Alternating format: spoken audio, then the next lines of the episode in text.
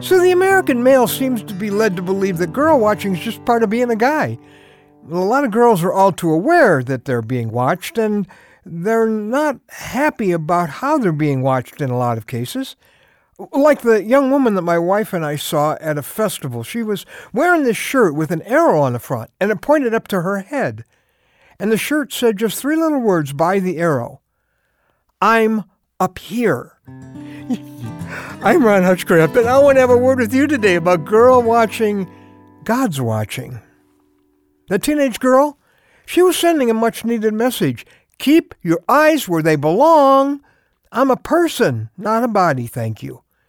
It's actually a message the creator of women would more than agree with. A woman is depersonalized, she's sexualized, trivialized by the way many guys look at them, and she's the creation of a holy God, a Father in heaven. And you know how fierce a father is about protecting his daughter, right?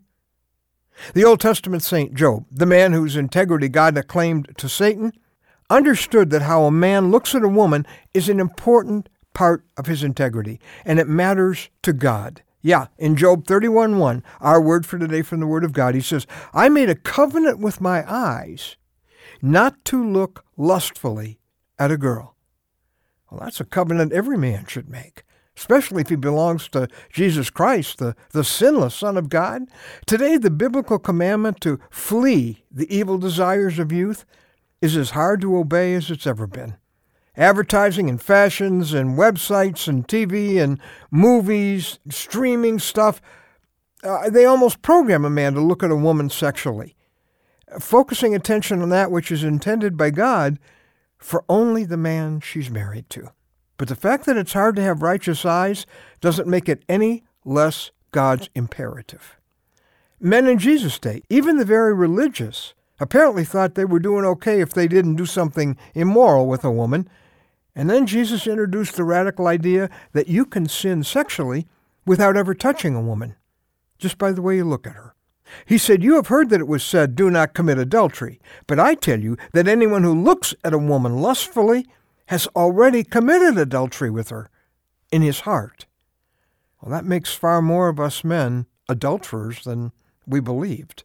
Men in need of the forgiving and the cleansing of the Lord Jesus. Unfortunately, too many women, including Christian women, have bought into a fashion culture that actually entices men to focus on a woman's body. God clearly commands women, your beauty should not come from outward adornment, Instead, it should be that of your inner self, the unfading beauty of a gentle and quiet spirit. Many times I heard it said, the bait determines the catch. well, there is no excuse for a guy ever to look lustfully at a woman. But I pray that God's women will make it easier for guys to remain pure. We men who want pure eyes, we do need the help of our spiritual sisters. You know, if something is too short or too tight or too low or not enough, you can make it much harder for a guy to stay pure in his thinking. And remember what every fisherman knows yeah, the bait actually does determine the catch.